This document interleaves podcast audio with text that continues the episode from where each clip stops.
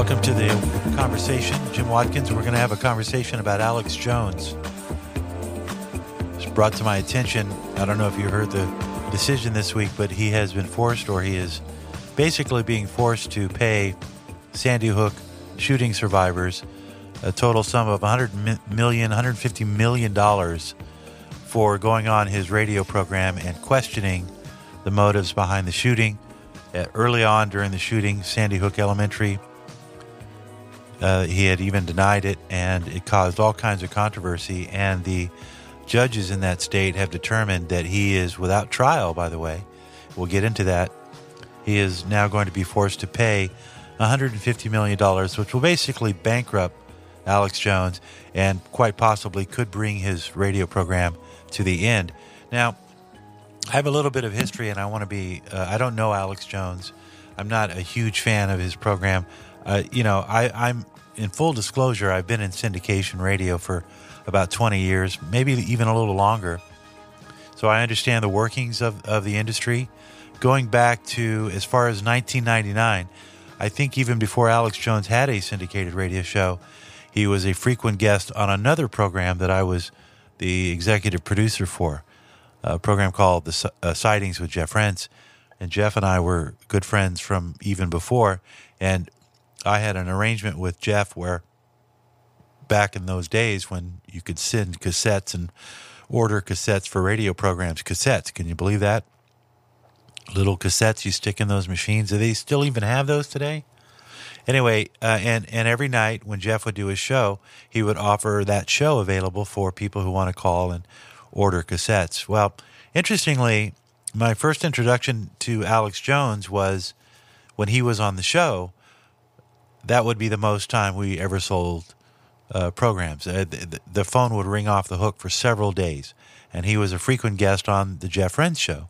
So right then, I knew that he was tapping into something sort of very Art Bell ish. If you remember Art Bell back around that same time period, it was almost a period where there was an emergence of this kind of conspiracy, early version of alternative media, and a lot of these guys sounded like kooks and quacks, including Alex Jones. He has a demeanor that sort of makes him sound like an alarmist, but he does a hell of a lot of research, and you have to give him kudos for putting together what I thought was a very compelling program if you were into that kind of programming. George Noory, who has been the continual host of Coast to Coast, replacing Art Bell when Art left the show and then eventually died, George Noory spends a fair amount of time talking about conspiracies on his program, and he's one of the most widely listened to radio programs on overnights in America and has been for the past 20 years. But his he, does not have that bombastic approach, and he has a fair enough balance. And I'm I'm probably pretty sure that unlike Alex Jones, uh, George Noory works for iHeart, and so he's going to be very careful about not crossing that line because iHeart is, in fact, a publicly traded company and nobody wants a lot of heat. But I want to get to the better point of Alex Jones and what is what we're watching because it is important and it's part and parcel why we do this talk show, uh, why we have the conversation podcast, is because as mainstream media and the partnership between the mainstream media and the political parties, also with uh, oligarchs, tech companies, social media. There's becoming a, a, sort of a, I don't know, a gatekeeper mentality as to what is considered true information and what is considered misinformation. And the gatekeepers are the mainstream media, as we know. And just as a for example, a lot of times when you're watching the news at night, you're watching basically what they want to give you is what they think is important, whether it's the fires or the floods or they'll have something about Ukraine. It's almost like a daily menu of what you can expect when you're walking or when you're watching media or watching mainstream media. And there's a, a lot of similarity. There's a pattern. You know it's there. You you see it. You hear it. But it's it's the information you're not being told. There's a lot of information on any given day that you're not being told. For example, you'll be told about a heat wave in Europe, but you won't be told about a cold front in Australia or uh, you know something that that's just one example And now you say, well, why is that important? Well, it's important because by omitting information, it keeps you from having access to the truth. For example, this whole COVID nightmare has be, has just turned into an ugly beast because we're still to this day most Americans are not aware of the vaccine injuries that continue to pile up because the mainstream media won't report it, because Twitter won't let you tweet.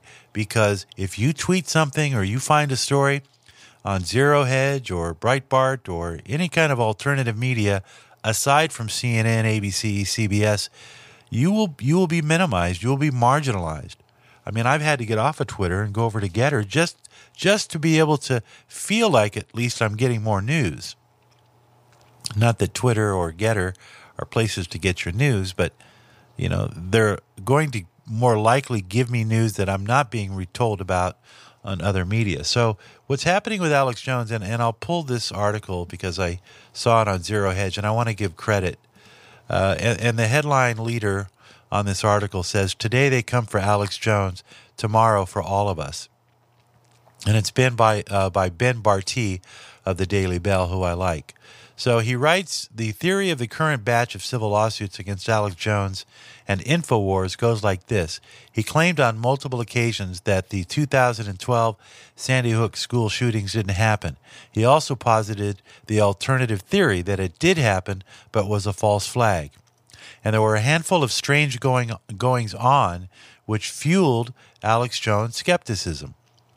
Even mainstream media outlets reported that the FBI and the CIA had visited Adam Lanza's house uh, and discussed his fascination with mass shootings, and then they declined to take further action. And then in 2014, two years after the Sandy Hook massacre, one of the deceased victims' photographs appeared on a poster at a vigil for a Pakistan school massacre. One day after the shooting, a parent of a murdered child appeared on camera at a press conference laughing and smiling before taking a deep breath and assuming a more businesslike, somber tone to uh, deliver his remarks.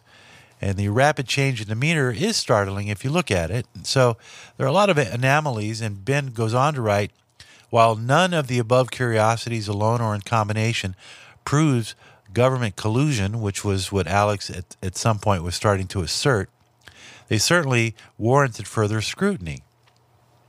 And that's exactly what Alex Jones is all about. He's always about looking the I mean you you got to be thankful even though he might come off as uh, a little bit uh, of a lunatic because of his you know he's very excitable he, everything about him is very dramatic uh, you still have to listen to what he said as Jeff Rincewind told me because he in, introduced me to Alex years later and said, look, even if 1% of what he says is right, that 1% is pretty important.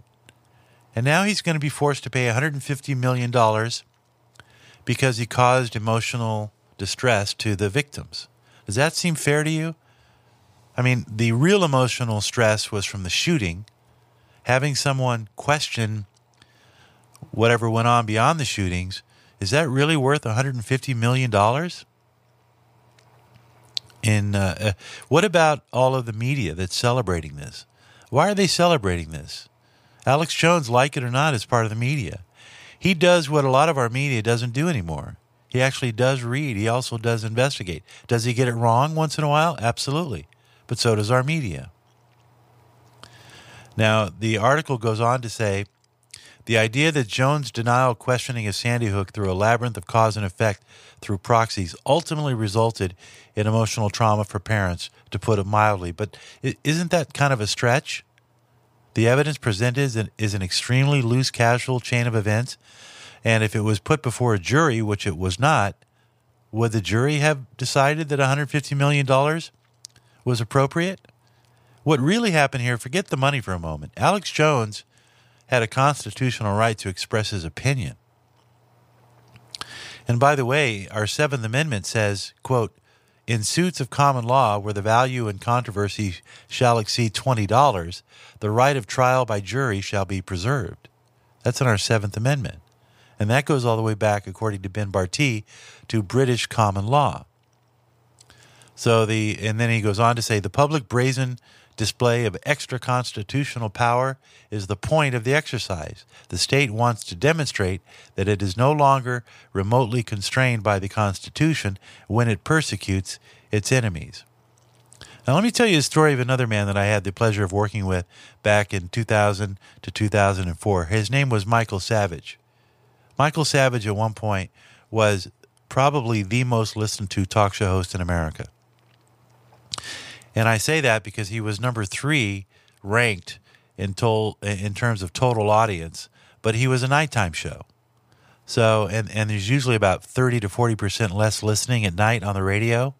But notwithstanding the lower audience availability, he was still able to command 20 to 25 million people a week. That's a lot of people who listen to one guy. He had a number of several books, but he was slowly censored. And, and, and by the way, he was not the easiest guy to work with. And he was obviously a man like Alex Jones who had a lot of drama in his show. Uh, very well articulate man, very brilliant, uh, has multiple doctorates. And, uh, and, and, and I've come to know him as a, as, a, as a great writer, very insightful. And he had pre warned, even back around 2002, the three things that we need to protect in our country, which was borders, language, and culture borders, language, and culture. And now, what are we faced with in the year 2022? And where is Michael Savage? Michael Savage has been relegated to the podcast world. And by the way, he still commands a great following. I have nothing but respect for the man. Even though I know a lot of people hated him, they didn't listen to him. A lot of people hated Rush Limbaugh. They didn't listen to Rush Limbaugh. I mean, people who don't like somebody don't generally take the time to go and listen to somebody because they feel I've already made my decision. I've heard what other people say about these guys. I don't want to listen. But then you actually, one day, you might actually be driving down the road and you tune in and you listen and you don't know who it is and you find yourself agreeing with him. And then you realize, oh my God, maybe this guy wasn't so bad after all. Maybe, you know, Michael was on to something because look what we're dealing with now a breakdown of borders, language, and culture. Pronouns, language. How is language being changed by woke? You say something to the wrong person, you can be canceled. They've, they've taken the language and they've hijacked it. And they, they've contorted it to what they want the language to be. It's known as political correctness. It's killed comedy, it's killed TV, it's killed entertainment. Hell, you have Beyonce now changing words to her lyrics because she doesn't want to offend people who might be spastic. So we're living in a world now where borders are being challenged, language is being challenged, and culture is being challenged. Critical race theory being thought, uh, taught in our schools. And it's teaching Anglo and European descendants that they're guilty inherently and they can't get away from it and that they're inherently racist. It's in the DNA. So now you have borders, language, and culture all under assault. And Savage was talking about this in 2003. But he was silenced. And I'll tell you how they silenced him. They went for the pocketbook. They scared off corporate advertisers.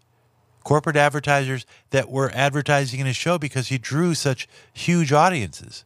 25 million people a week is more than Ellen DeGeneres got on her best week. And he was even designated a terrorist by the United Kingdom because he dared to call out extreme radical Islam during a time when it was very sensitive, right after 9 11. So they went for his Madison Avenue advertisers. And that's how they silenced. They made Michael's show un, untenable. You, he, he couldn't get the salary that he rightfully deserved because there was no advertising support. He got blacklisted. Now, some of it might have been on him, but I'm just telling you that the way that the industry is working now is that they're silencing one by one. Now, I happen to be a big fan of the spoken word format, and I think there's a kind of a migration going over to the digital sphere podcasting. And part of that has to do with the fact that we all want to listen to on demand audio. Where it comes from, if it's live, if it's taped, doesn't matter. Look at Joe Rogan 20 million, 30 million people listen to him. He does one show a week. And whenever he goes uh, over the line or he crosses the line or whatever somebody says, everybody freaks out, but they can't cancel him because he's protected.